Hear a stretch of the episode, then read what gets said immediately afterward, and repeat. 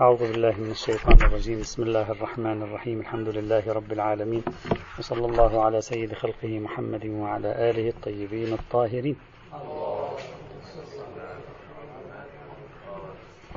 في سياق تحليل القواعد المتصلة بالتعدي عن النص ومحاولة استنطاق النص وقراءة ما بين سطوره وتسرية الحكم إلى ما هو خارج الدلالة الحرفية وما شابه ذلك، كنا نتكلم في قاعدة تنقيح المناط. ذكرنا سلسلة من البحوث المتصلة بهذه القاعدة ووصلنا إلى عنوان العلاقة أو شبكة العلاقة بين تنقيح المناط وبين إلغاء الخصوصية وبين نفي الفارق.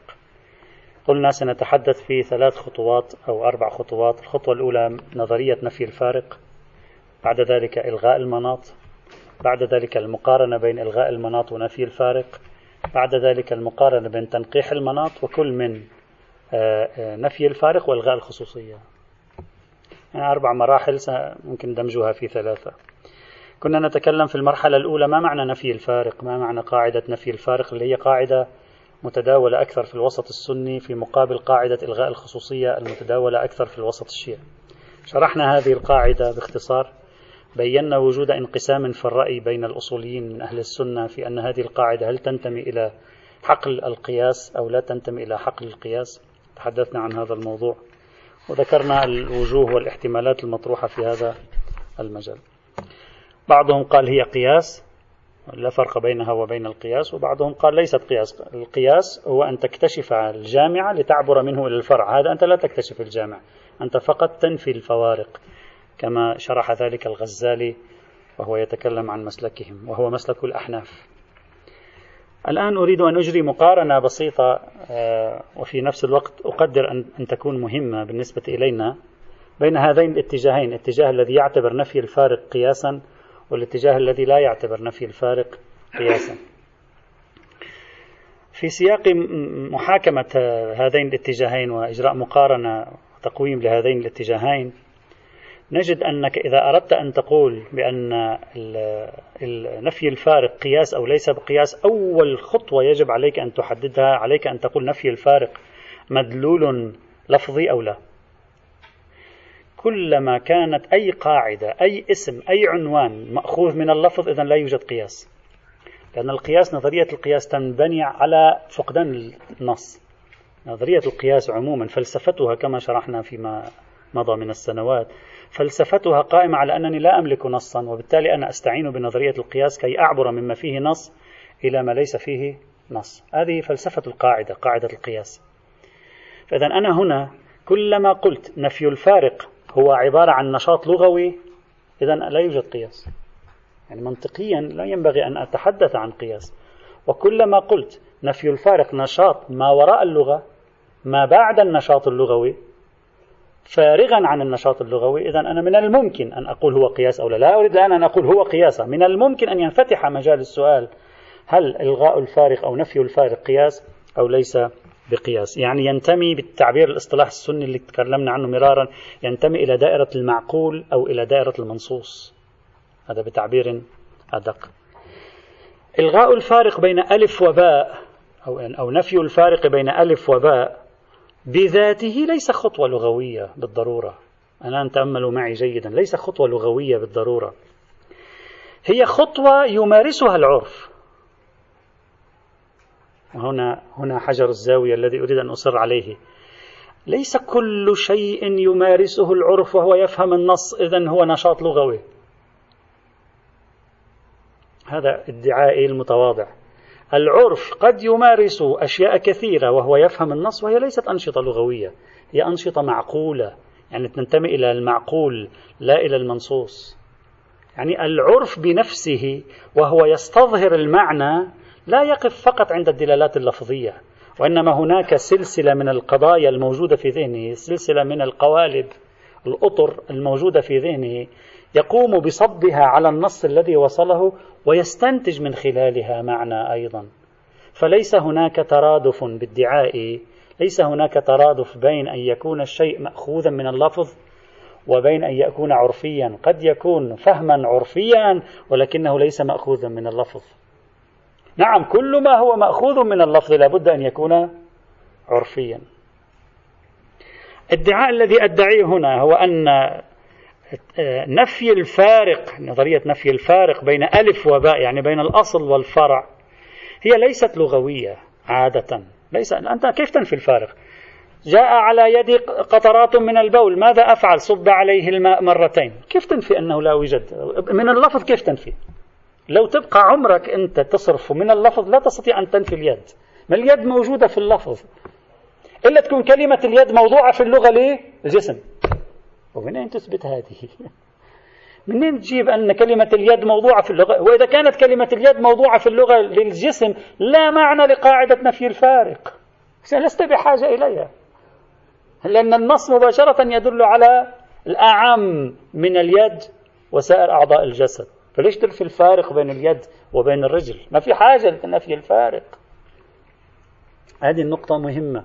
أنت لو تبقى عمرك كله وتركز على الألفاظ وعلى الدلالات اللفظية وعلى علم اللغة والمفردات والمعاجم والصرف والنحو، ما تستطيع أن تنفي خصوصية. لكنك كإنسان عرفي نعم يمكن أن تنفي الخصوصية، وهذا يدل عرفي يعني عرف أهل اللغة، عرف أهل اللغة المسكونين بمجموعة من المصادرات القبلية، الخلفيات التي يعرفونها عن طبيعة المتكلم وعن أسلوب نقل الكلام. نعم هذا المعنى للعرف اللغوي نعم ممكن يمارس، لكن عندما يمارس نفي الفارق لا يمارس نفي الفارق انطلاقا من العنصر اللغوي البحث، يمارس نفي الفارق بواسطة نشاط عقلي. لا تستغرب أن العرف يمارس النشاط المعقولي حسب اصطلاح الأصول السني، هو يمارسه في أقل من الثانية، لكنه اعتاد عليه. العرف ليس خارج إطار التعقيل. النشاطات الفهمية للعرف ليست اعتباطية، النشاطات الفهمية للعرف نشاطات مدروسة، خطوات منطقية، مثل نشاطات التفكير اليومي عندنا نفس الشيء، هي خطوات معقولة مدروسة تخطو الخطوة تلو الخطوة، وتشترك فيها عناصر من النص ومن خارج النص، تكون موجودة في أفقنا الذهني، تمثل خلفيات أو قوالب، ونستطيع أن نتعامل مع النص من خلالها. هذه ليست جزء من النص، هي جزء من الدلالة العرفية، يعني من اللغة بالمعنى الأعام، وليست جزءا من اللغة بالمعنى أخص. هذا هو ادعائه. إذن السؤال هو، أرجو أن نتوقف بتأمل مع هذا السؤال اللي هو غريب عجيب ستعتبرونه، هل كل فهم عرفي هو فهم لغوي؟ في تقديري هذا من الأسئلة المهمة جدا، خاصة بالنسبة للذين يرفضون القياس والأنشطة العقلية في تفسير النص، لأن إضافة كلمة العرفي بالنسبة إليهم يشعرهم بأنهم لم يعودوا ينتمون إلى خارج إطار الدلالة اللغوية، ويتصورون أنهم يفهمون الكلام من داخل النص والجملة التي ألقيت عليهم. لكن هذا الموضوع ليس دقيقا في تقديري. القائل بالقياس وأمثال القياس من العمليات الذهنية المعقولة يمكنه أن يدعي بأن جزء من نشاط العرف وهو يفهم النصوص ممارسة الأقيسة في إطار الدلالات اللغوية، هو يمارسها أصلا، وإلا أنت من أين تستطيع أن تلغي خصوصية اليد؟ من كيف تستطيع تلغيها؟ تخرص. لكن مع ذلك بوجدانك العرفي يعني القائم على نظام المحاورة والتفهيم والتفاهم تستطيع أن تلغيها في كثير من الأحيان، لا لأن الكلمة وضعت لهذا المعنى أو استعملت في هذا، لا، المتكلم استعمل اليد في معنى اليد، ومع ذلك أنت بواسطة عملية تعقيلية وليست عملية تفسير نصي مجرد عن التعقيل تقوم بتحريك النص، توسعته، تضييقه، وهذا وهذا نشاط لغوي طبيعي، لكنه ليست نشاط لغوي بالمعنى الأضيق، وإنما نشاط لغوي بالمعنى العرفي الأوسع. وهذه هي النقطة المهمة، فهم النص بنفسه يقوم على تفكير وعلى قياس وعلى نشاط قياسي. لا يعني ذلك أن القياس حجة، دير بالك، انتبه لا تخلط الأوراق ببعضها، لا يعني ذلك أن القياس حجة، يعني ذلك أن الدليل إذا دل على حجية الظهور العرفي فقد أقر بالأقيسة التي يستخدمها العرف في فهم النص، بالنمط الأقيسة الذي يستخدمه العرف في فهم النص، هذا النمط من الأقيسة يقبله، هذا معنى أنه تضمن ذلك في حجية الظهور العرفي. لا لا لا لا، هذا الذي أريد أن أقوله، ليس كل الأقيسة ترجع إلى نفي الفارق. هم أنفسهم الذين قالوا بنفي الفارق قالوا نفي الفارق، بعضهم قال قياس، بعضهم قال غير قياس. بالتأكيد توجد أقيسة خارج إطار فكرة نفي الفارق، ما في الفارق بالمعنى الذي نطرحه هنا. يعني أنت مثلا تأتي تقول حرم الله مثلا الربا، أنت تجي تجلس هنا تجتهد تقول نقول ما عندي فهم عرفي أن الربا المراد منه كل معاملة مالية تستقر فيها الأموال عند الأغنياء دون الفقراء. لا، الربا كلمة معناها هكذا، لا ألغي خصوصيتها، لكن فلسفة تحريم الربا، النكتة في تحريم الربا كذا وكذا فأنا أعمم، هذا لا علاقة له بالدلالات اللغوية. ليس كل قياس منتمٍ إلى الدلالة اللغوية. وبناء عليه إذا أنا قلت اعتق عبدك، مدلول الكلمة في اللغة اعتاق الذكر، وعملية فهم العرف عدم إرادة الذكر من العبد والتعميم للأمة ليس ناشئ من اللغة، يعني ليس موجود في داخل النص، هذا معنى قصدي. لو تقرأ النص مئة سنة ما تطلع من هذا، وإنما هو موجود بعملية تعقيلية عرفية. العرف يستخدم المعقول بطريقة يعني خد بخد بالتعبير الفارسي، تلقائية اوتوماتيكية، بهدف الحفر في مراد المتكلم، اكتشاف مراد المتكلم شيء واكتشاف معنى النص شيء آخر. معنى النص أضيق من دائرة مراد المتكلم إذا أردنا أن نحلله في هذا الإطار. فلماذا إذن لا يكون نفي الفارق منتميا إلى قسم المعقول من الفهم اللغوي، الفهم العرفي اللغوي، وليس إلى القسم الملفوظ، لأن القسم الملفوظ ليس فيه نفي الفارق إلا أن تدعي أن كلمة العبد تستعمل في العبد والأمة، وتجيب قرينة على استعمالها في العبد، استعملت أو وضعت للعبد والأمة، أو أن كلمة اليد استعملت هنا في الأعم أو وضعت هنا، موضوعة هي للأعم من اليد والرجل وسائر أعضاء البدن. وأين لك أين يتسنى لك أن تثبت شيئا من هذا أصلا؟ هذا عادة في نفي الفارق، وكذلك في إلغاء الخصوصية كما سوف نرى لا يوجد شيء من ذلك، هذا صعب صعب للغاية. قيمة هذا التحليل الذي الآن نطرحه أوليا ندعيه أنه يكشف لنا أن ما نسميه الفهم العرفي ليس عملية لغوية بسيطة، بل هي عبارة عن مجموعة من العمليات المعقدة اللي جزء منها عمليات معقولة تنتمي للتحليل اللغوي. ففهم النص في لغته غير فهم النص على مستوى مراد المتكلم. فهم النص في اللغة ما تشير إليه الكلمات والتركيب، أما فهم النص في مراد المتكلم يدخل بعين الاعتبار خلفيتي عن المتكلم، تأثير عادة المتكلم في التعبير عن بياناته، علمي بأن المتكلم لا يفرق بين مكلف ومكلف. لهذا أنا أخرجت قاعدة الأعرابي، خصوصية مثال الأعرابي الذي مر معنا سابقا، وهكذا إلى ما لا نهاية. طيب، إذا تمت الموافقة على هذا التحليل، إذا شخص وافق على هذا التحليل، فمن الممكن جدا حينئذ أن نقول نفي الفارق هو عملية تنتمي لمجال المعقول ولا تنتمي لمجال الملفوظ، إذ, لي إذ ليس في الملفوظ شيء يؤكد نفي الفارق إطلاقا. غاية الأمر أن هذا المنتمي لمجال المعقول يمارسه العرف في الفهم. هذا هو كل ما في الأمر. قياس قلنا لا لا لا بصر لا, لا, لا أنا الآن لا أتكلم عن قياسيتي، أتكلم عن معقوليتي. الآن سنتكلم عن قياسيتي. طيب، بناء عليه إذا قلنا قاعدة نفي ما قيمة، ليس كل لفظ يستخدم تلغى خصوصيته شيخنا، ليس كل كلمة تستخدم ينفى الفارق فيها، هذه تحدث في بعض الأحيان. أوه. لأن المتكلم يدرك من خلال هذا النظام المعقولي اللي هو نظام عرفي، يعني كلنا متفقون عليه، يدرك أنني عندما أقول العبد ستلغي أنت الخصوصية، يعني هو يعتمد على الفهم العرفي لا يعتمد على الكلمات فقط، ولولا ذلك لا لا يمكنك أن تلغي خصوصية العبد. أعطني تقريب منطقي لإلغاء خصوصية العبد في أي نص على الإطلاق، ما يوجد عندك.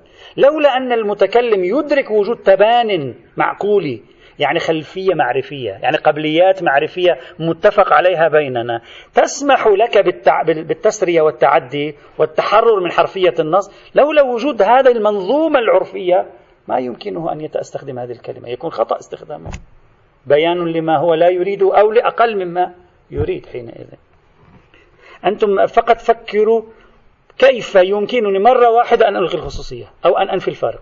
أعطني آلية نفي الفارق، قل لي كيف تجري العملية. ما يمكن تستخرجها من نفس النص، ما يمكن تستخرجها من نفس النص. يكفي أن أقول الأغلبية الساحقة من نفي الفارق هكذا، يكفيني لكي أقول إن إن ظاهرة نفي الفارق ليست ظاهرة لغوية. لذلك أنا عبرت في في البداية ليست عملية لغوية بحتة بالضرورة، لأن في كثير من الأحيان لا ليست كذلك. نحن كلمة اللغة لها استخدامان، منصوص ملفوظ والنظام المحيط باللفظ. هذا النظام المحيط باللفظ، تبانيات القبليات الموجودة عند الطرفين هي جزء من الدلالة اللغوية بالمعنى العام، لكن هذا الجزء معقول، يعني هو نشاط مرتكز في أذهاننا نمارس فيه حذفا وضما إلى آخره، لكن ليس موجود في النص. إذا تقول لي موجود في النص أرشدني إليه، أين يكون هو موجودا في النص على مستوى الموضوع له وعلى مستوى المستعمل فيه. لا لا ليس مقصودي من النص ما قابل الخطاب، خطاب أو نص، يعني الملفوظ كل ما هو ملفوظ أعم من الشفاء أو من الكتابة.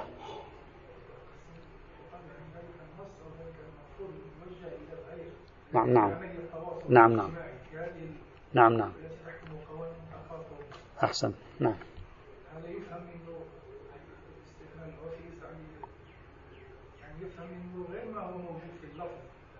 ليس غير إضافة أو أو تعديل، هو يقولب دلالة النص أصلا. ما أصلا ما الفرق بين أولئك الذين يفسرون القرآن بحرفية بالغة وبين الذي يفسر القرآن أخذا بعين الاعتبار ما نسميه نحن بالفهم العرفي وال... أنت تسميه قرائن، لكن هي قرائن ليست موجودة في اللفظ، ليست ملفوظة معقولة قرائن. أنا ما أنا لا أريد أن أنفي خاصية العرفية فيها، بالعكس أنا مصر على خاصية العرفية فيها، لكن أريد أن أقول ليس كل نشاط عرفي هو مجرد تلقي من نفس الألفاظ، وإنما جزء منه هو عبارة عن مجموعة معقولة من القبليات والأطر التي يسقطها السامع كما المتكلم يسقطها على النص الملفوظ أو على الكلمات الملفوظة في مثل هذه الحال. لكن لا، أنا لا أتكلم عن قرائن لفظية، أتكلم عن غير القرائن اللفظية الحرفية، يعني هذا مثل مثل نظرية الحكومة، نص يفسر نصا آخر، لا.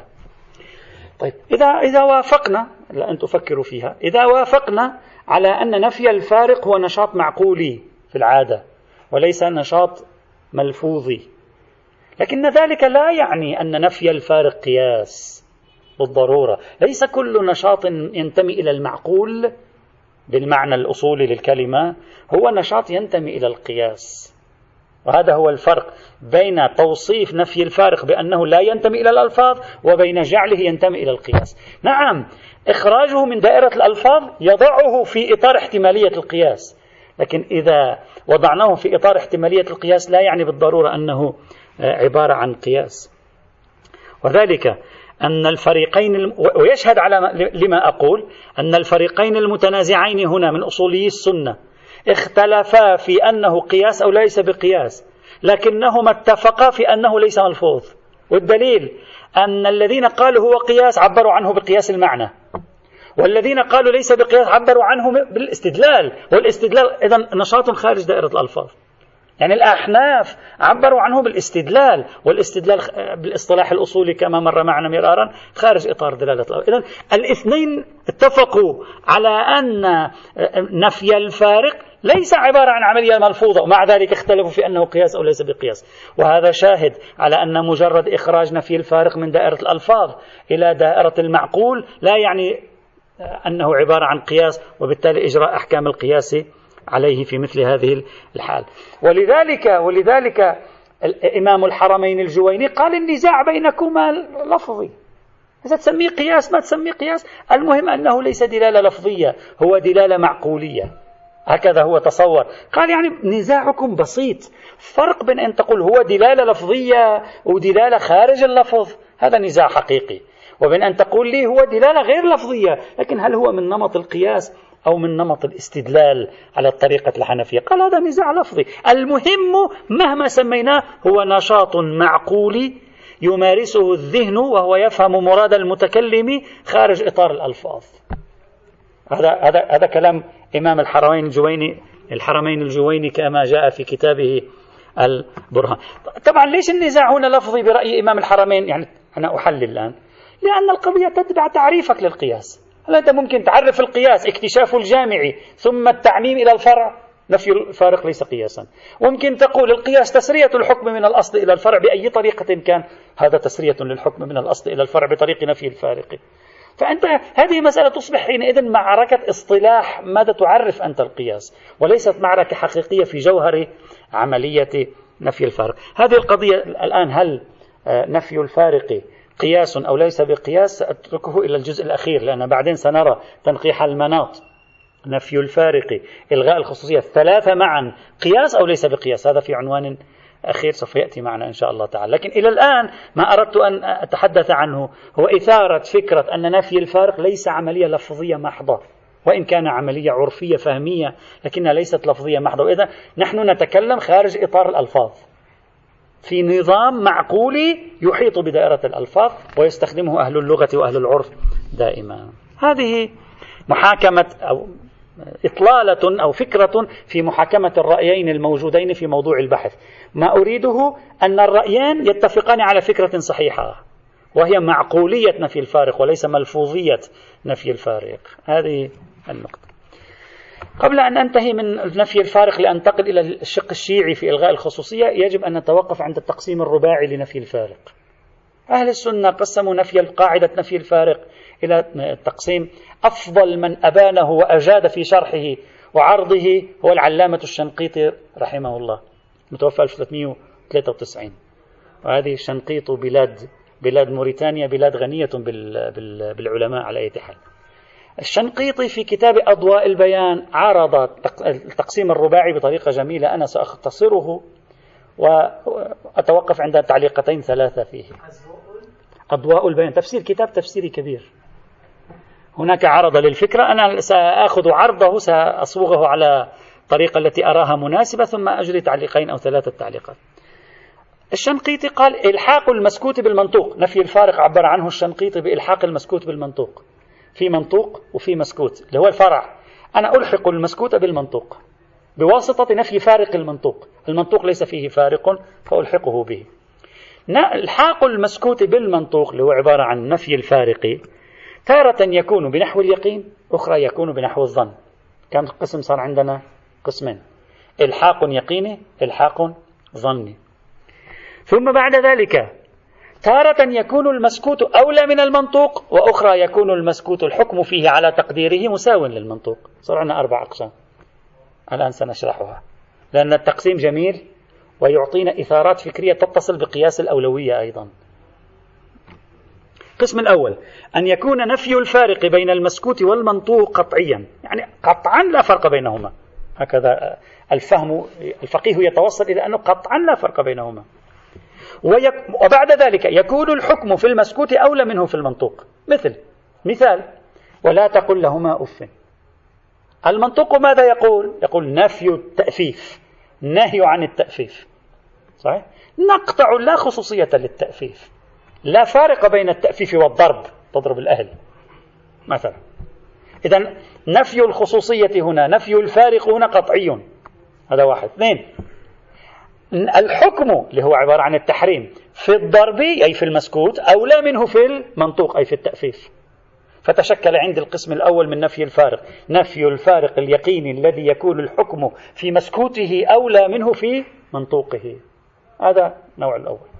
نوع الثاني أن يكون الفارق نفي الفارق بين المسكوت والمنطوق أيضا قطعيا لا نشك، لكن يكون الحكمان متساويين، حكمان متساويين من حيث ظني عفوا يقيني، لكن لا توجد أولوية. يمثل بمثال أم ظريف، وإن كان العلماء لا يوافقون على تفسيره الفقهاء المتأخرون. يقول الله سبحانه وتعالى نهى عن أكل أموال اليتامى ظلما، إن الذين يأكلون أموال اليتامى ظلما إنما يأكلون في بطونهم نارا وسيصلون سعيرا، نهي عن أكل أموال اليتامى ظلما. طيب هو فهم الأكل هنا ماذا؟ أكل أن تأكله. طبعا الفقهاء فيما بعد خاصة الفقهاء في الوسط الإمامي الأكل هنا عندما بحثوا قاعدة لا تأكلوا أموالكم بينكم بالباطل لا يراد منه الأكل، الأكل تعبير عن مطلق الاستهلاك والإتلاف والتصرف وما شابه ذلك، فهو فهم الأكل أكل. ثم قال قطعا لا فرق بين الأكل وبين الإتلاف بغير الأكل، فإذا نفي الفارق هنا قطعي، هذا أول. اثنين، لكن الإتلاف ليس بأولى في الحكم من الأكل، مثل بعضهم كلاهما نفس الشيء. مش أنه إذا حرم أكل أموال اليتامى فهو قد حرم بطريق أولى إتلاف أموال اليتامى أو إحراق أموال اليتامى، وهو أكلها وإحراقها نفس الشيء، نفس المستوى، كلاهما إعدام وكلاهما بنفس مستوى الضرر، فلا أولوية في المقام. إذن القسم الثاني نفي الفارق اليقيني الذي يكون مسكوته مساو في الأولوية لمنطوقه. القسم الثالث أن يكون نفي الفارق بين المسكوت والمنطوق ظنيا، قال ليس يقيني، أظنه ما ثابت عندي. هلا هذا الظن حجة غير حجة، اترك الموضوع، لكن هو ظني على أي حال. ويكون المسكوت أولى من المنطوق، يعني على تقدير الحكم يكون المسكوت أولى من المنطوق. ويعطي مثالا ظريفا، يقول إذا ورد النهي عن رسول الله صلى الله عليه وعلى آله وسلم أن لا تضحوا في, في الأضحية أو الأضحية في, في الحاج، لا تضحوا بالشاة العوراء، عندها مشكلة في نظرها، يعني عين واحدة والعين الثانية لا. قال التضحية بالشاة العوراء مثلا ورد النهي فيه، هذا المنطوق. المسكوت ما هو؟ الشاة العمياء. الآن نريد أن نعرف، يقول ما في عندي يقين بنفي خصوصية العور لصالح الشمول للعمى. عجيب أمرك، ليش ما عندك يقين؟ هذا الخبرة في مجال الزراعة وتربية المواشي. قال قال لأن العوراء يتركونها ترعى، فهذه لا ترى جيدا فتأكل الغث والسمين، فقد يؤثر ذلك في هزالها هزالها وسلامة بدنها، ولذلك نهى رسول الله عن الأضحية بها أو التضحية بها. بينما العمياء لأنها عمياء يهتمون بأكلها، فيأتون لها بالطعام العلف الجيد، فهي تأكل من العلف الجيد. يقول لذلك ما عندي يقين بإلغاء خصوصية العوار لصالح الشمول للعمى. لكن لو فرضنا أن نفي الفارق يتحقق هنا، يعني لو فرضته يتحقق، فإن العمى أولى من العوار. يعني اترك سبب الظنية، لو لو تصورناهم قائما لكان العمى أولى من العوار. أنت الآن تقول لي لا، العمى ليس بأولى من العور كما قال هو، هذا هذا لأنني لست متأكد من نفي الفارق. لكن لو سلمنا نفي الفارق هنا لكان العمى أولى من، يعني ألغينا هذه الإشكالية التي طرحها، لكان العمى أولى من العور. فهنا نفي الفارق ظني، ولكنه يوجد أولوية في المسكوت عنه في المنطوق. القسم الرابع والأخير أن يكون نفي الفارق بين المنطوق والمسكوت ظنيا أيضا، ليس يقينيا، ويكون الحكمان متساويين. يقول كما في بعض الأحكام المتعلقة بالعتق فيما يتعلق بالعبد الذكر، يقول أظن بنفي الخصوصية، لعل الذكر مثلا له خصوصية، يعني ثمانين بالمئة لا خصوصية، ما متأكد أنا. لكن لو لو لو نفينا الفارق فإن الذكر والأنثى متساويين، ليست الأنثى بأولى من الذكر ولا الذكر بأولى من الأنثى. فهذا تقسيم رباعي أجاد في إعادة صياغته الشنقيطي، وعلى هذا الأساس صار عندنا نفي الفارق على أربعة أقسام، من حيث اجتماع الظن واليقين من جهة، مع الأولوية من جهة ثانية. هذا التقسيم الرباعي أريد أن أتوقف عنده بتعليقين. التعليق الأول، الاجتهاد السني كما يظهر من هذا التقسيم الذي تداولوه من قبل أيضا، وهو صاغه بصياغة ممتازة. الاجتهاد السني منفتح في موضوع إلغاء الفارق على الظن واليقين، هكذا يدل، يعني فكرة إلغاء الفارق عنده أعم من الظن واليقين، وليست خاصة بموضوع اليقين، لا يقف عند حدود اليقين. فإذا كان مثلا نفي الفارق عنده قياس، والقياس حجة، حجية القياس ليست مشروطة بيقينيته، فإذا يمكن أن يتصور هو حجية نفي الفارق مع كونه ظنيا. إذا ألحق نفي الفارق به القياس فشمله دليل حجية القياس، والمفروض أن دليل حجية القياس لا يتوقف عند القياس اليقيني. إذن الاجتهاد السني إمكانا على مستوى الطاقة، الإمكان ينفتح في باب نفي الفارق على الظنية وعلى اليقينية، ما عنده مشكلة، ولذلك أخذوا التقسيم رباعيا ولم يأخذوه ثنائيا. طيب، بل هذا يمكن تصوره حتى على مستوى نفي الفارق لو فهمناه إماميا أيضا، يعني لو أخذناه على على مسلك الرافضين للقياس. لماذا؟ لأن المفروض أنك نفي الفارق عندك أيها الرافض للقياس، متى تقبل بنفي الفارق؟ أقبل به عندما يكون الفهم العرفي قائما، صحيح؟ لأنك ترجعه إلى حجية الظهور.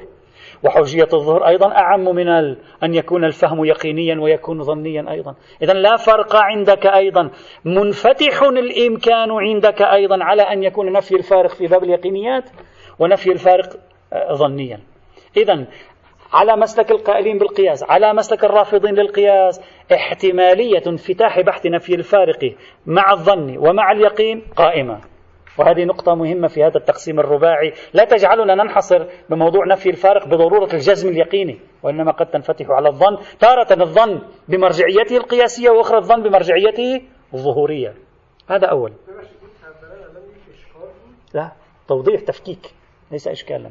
ثانيا، يوجد تداخل، هذا التقسيم الرباعي قدح في ذهننا تداخلا مهما ما بين مسألة نفي الفارق وبحث قياس الأولوية، وهو أيضا سيعيدنا إلى المربع الذي كنا فيه قبل قليل. متى؟ في القسم الأول وفي القسم الثالث تحدثنا عن نفي الفارق الظني واليقيني وإعمال قياس الأولوية. هذا يعني أن قياس الأولوية بات متوقفا ولو في بعض الموارد على الأقل على فكرة نفي الفارق، بمعنى أنت لا يمكنك ممارسة قياس الأولوية قبل أن تلغي الفارق في البداية. يعني قياس الأولوية، ميكانيزم قياس الأولوية هو خطوتين، الخطوة الأولى أنك تلغي الفارق، والخطوة الثانية تعطي الحكم لما هو أولى. إما أنت من خلال الأولوية تلغي الفارق، أو تلغي الفارق تمهيدا لإجراء قياس الأولوية. فإذن في نوع من التقارب العجيب ما بين فكرة نفي الفارق وبين فكرة قياس الأولوية، وإن كانوا هم بالنسبة إليهم نفي الفارق مقدم على قياس الأولوية، يعني من حيث الخطوة نفي الفارق هو الذي يأتي ويأتي بعده قياس الأولوية. طيب، ما الذي يهمني هنا؟ يهمني هنا أن مفهوم الأولوية ينتمي، هذا النقطة مهمة، أن مفهوم الأولوية أو قياس الأولوية هل ينتمي إلى دائرة الظهور أو ينتمي إلى دائرة القياس؟ النزاع المعروف شيعيا داخل شيعي وشيعي سني في موضوع قياس الأولوية، أنهم يقولون شيعيان يقول قياس الأولوية ليس قياس، ولذلك المحدث البحراني توقف عند قياس الأولوية، تحفظ عليه، قال لا شو هذا قياس، هذا هذا قياس. الذين انتصروا لقياس الأولوية حاولوا أن يخلعوا عنه صفة القياس ليلحقوه بصفة فحوى الخطاب، لذلك يدرجونه أين؟ في مفهوم الموافقة، يعني يجعلونه من الدلالات العرفية، مفهوم الموافقة. الذي يريد أن ينتصر للأولوية بعيدا عن نظرية القياس يدرجه في الظهور العرفي، مفهوم الموافقة، فحوى الخطاب إلى آخره. والذي ليس عنده مشكلة مع القياس يدرجه في القياس، يقول هذا قياس على أي حال، فأنت تقيس هذه على هذه، تلغي خصوصية هذه، ثم نفس مفهوم الأولوية مثلا يجعلك يساعدك على إلغاء خصوصية هذه لصالح إجراء الحكم مثلا في هذه. طيب، هنا نحن نسأل الآن، يعود نفس السؤال الذي كنا نسأله من قبل، هل قياس الأولوية، هل الأولوية تنتمي إلى باب القياس، أو بالأحرى تنتمي إلى المعقول، أو هي تنتمي إلى الملفوظ؟ الأولوية تنتمي للمعقول أو تنتمي للملفوظ؟ طيب، هذا هذا سؤال بالنسبة إلينا مهم. جوابه أن العرف كيف يقوم بممارسة فهم فحوى الخطاب؟ الإحالة إلى العرف إحالة على، لا أقول إحالة على مجهول، الإحالة إلى العرف هي أول الإحالات. عندما تفكك العرف عليك أن تفهمه هو كيف يحيل الأمور، هو كيف يستنتج الأمور. الآن عندما أقول العرف يفهم من هذا اللفظ تحريم الضرب بواسطة فكرة فحوى الخطاب أو مفهوم الأولوية، كيف يفهم العرف ذلك؟ أنا أسألك كيف يفهم، أنت حلل لي، شرح لي، خلينا نشتغل على علم تشريح، أنت حلل لي ماذا يفهم، ما الذي يحصل في ذهننا نحن العرف حتى نفهم من الولد تقول لهما أفين يعني لا تضربهما، وهذا اللي أريد أن أفهمه في الحقيقة، أريد أن أحلله. لو حللناه، والعرف لا يقوم في فهمه على اعتباطات كما هو واضح، لو حللناه لوجدنا أن فكرة نفي الفارق كفكرة الأولوية أيضا قائمة على جانب معقول وليس على جانب ملفوظ، لأن كلمة لا تقل أف، كلمة أف لا تعني ولم تستعمل في الضرب هنا، وليس لها مدلول شامل لكلمة الضرب هنا، وإنما نحن استنتجناها بواسطة عملية معقولية تمثل جزء من نظام اللغة، لكن ليس الجزء الملفوف من نظام اللغة، وإنما الجزء المعقول المرتكز من نظام اللغة. إذن حتى الأولوية، حتى لو أدرجتها لي في فحوى الخطاب وفي مفهوم الموافقة، حتى لو أبعدتها عن, عن مفهوم القياس كما فعل المتأخرون من الإمامية، لا يبعدها ذلك عن نظام المعقولية، يبعدها عن فكرة القياس بمعناها الحرفي، لكن تبقى نظاما معقوليا وليست نظاما لفظيا. وهذه نقطة مهمة في هذا المجال. هلا بعدين ترتبط بالقياس لا ترتبط بالقياس، قلنا في البحث الأخير سوف نتكلم بالدقة عن هذا الموضوع. هذا ما أريد أن أوضحه أو حتى الآن في قاعدة نفي الفارق. إذن قلنا تنقيح المناط، نفي الفارق، إلغاء الخصوصية، النسبة فيما بينها. بدأنا بنفي الفارق، فسرناه، رأينا إلى أي أسرة ينتمي، إلى أسرة القياس أو إلى أسرة الاستدلال، حللنا، رأينا أنه ينتمي إلى إلى أسرة المعقول من الفهم العرفي وليس إلى أسرة الملفوظ. عملنا شبكة تقسيمات له كما فعلوا وحللناها أيضا، وأكد لنا ذلك أن ما نسميه بنشاط نفي الفارق هو نشاط معقولي في فهم اللغة وليس نشاطا ملفوظيا في فهم. هل, هل نشاط المعقول قياسي أو لا؟ سوف يأتي إن شاء الله. الآن ننتقل إلى إلغاء الخصوصية، سأشرحه بشكل مختصر لننتقل إلى المقارنة بين إلغاء الخصوصية ونفي الفارق. قلنا إلغاء الخصوصية اصطلاح شيعي لا تعرف لا يعرفه أهل السنة، نفي الفارق اصطلاح سني يكاد لا يكون موجودا عند الشيعة. ما هو ما معنى إلغاء الخصوصية شيعيا؟ سأذكر فقط شيء مختصر لأن بعدين سوف نتكلم عن إلغاء الخصوصية بشكل أعمق. إلغاء الخصوصية هي القاعدة التي يلغي الفقيه الإمامي فيها حرفية النص ليتوسع في طرف المتعلق أو في طرف متعلق المتعلق الموضوع. هكذا نلغي خصوصية الشرب في الخمر مثلا، نلغي خصوصية الخمر في الخمر إلى النبيذ، فإما نتوسع في المتعلق أو له الشرب أو نتوسع في المتعلق المتعلق. عادة النظام إلغاء الخصوصية يكون دائرا مدار المتعلق أو متعلق المتعلق، عادة هكذا. يظهر من الاجتهاد الإمامي إصرار واضح أن فكرة إلغاء الخصوصية إذا أردنا أن ننتصر إليها خاصة بين المتأخرين، العمدة في تصحيحها إرجاعها إلى الظهورات العرفية. هذا هو معياره، يقول لك إذا العرف يفهم ذلك خلاص، هذه نقطة على السطر وانتهى. متى العرف يفهم ذلك؟ متى لا يفهم ذلك؟ لماذا يفهم هنا العرف؟ لماذا هناك لا يفهم؟ تفاصيل هذه إشارات لها لا يوجد فيها بحث مركز، توجد فيها إشارات بعدين سنتوقف عندها. مثلا على سبيل المثال يقول السيد مصطفى الخميني رحمة الله تعالى عليه، يقول: أما ما اشتهر من إلغاء الخصوصية فإن كان العرف يجد أن الموضوع المذكور مثال في القضية، كما في قصة إسماعيل يشهد أن لا إله إلا الله، قصة الكفن المعروفة، وفي كثير من الموضوعات المزبورة في الأخبار فهو، وإلا إذا كان ليس هناك من مرجعية عرفية فربما يقع الخلط بين إلغاء الخصوصية المتعارف بين أصحابنا والقياس المشهور عند المخالفين. يعني المرجع من هو؟ العرف. هو السيد مصطفى الخميني سأل نفسه ما الذي يفعله العرف؟ ويمكن يفعل العرف هو نفس ما يفعله مخالفون غاية الأمر، أنه نفس الآلية يعني نفس الميكانيزمة. هذا لم يطرحوه، لماذا؟ لأن لا حاجة لهم إلى طرحه، بالنسبة إليهم ليس هناك حاجة، ما دامت المرجعية مرجعية عرفية لا حاجة إليه خلاص يعني. لكن بالنسبة إلينا مهم، لأن إذا كانت هذه عملية قياسية يعملها العرف وأمضاها الشارع، إذا نحن أمام تفصيل في القياس. القياس الذي يعتمده العرف في الفهم اللغوي هذا قياس مقبول، فإذا هذا بالنسبة لنا مهم. هلا بالنسبة له في ذلك البحث لم يكن مهما، يعني زاوية النظر تختلف في مثل هذه الحال. لذلك عبارته جميلة، يقول: وإلا إذا لم يكن هناك العرف هو ببابنا وعليه المعول بعد الله سبحانه وتعالى. هذا مثل خطين بارل لا يلتقيان إلا بإذن الله، وإذا التقيا فلا حول ولا قوة إلا بالله كما يقال. على أي حال فربما يقع الخلط بين إلغاء الخصوصية المتعارف بين أصحابنا والقياس المشهور عند المخالفين، ويكون ذلك من القياس بعد تغيير العنوان والاسم.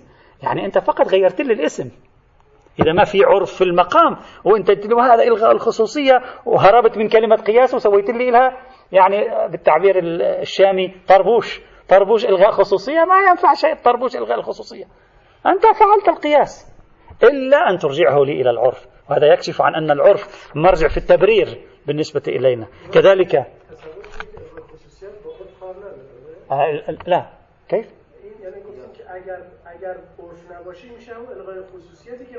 نعم، وإلا وإلا فإلغاء الخصوصية العرفية مقبولة، لكن هو لا يقول إلغاء الخصوصية العرفية ميكانيزم إلغاء الخصوصية عرفا نفسه ميكانيزم إلغاء الخصوصية غير العرفية أو لا، هذا اللي هو لم يتعرض له.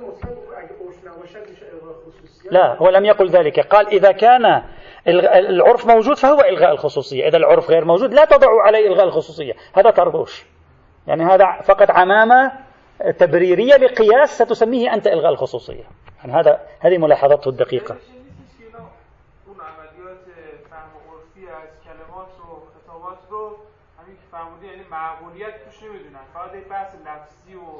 لكن عمليا فقهاء الإمامية لا يعتمدون على الألفاظ حرفيا، يعتمدون على العرف بواسطته منظومة متكاملة جزء منها غير ملفوظ، ليست ألفاظا.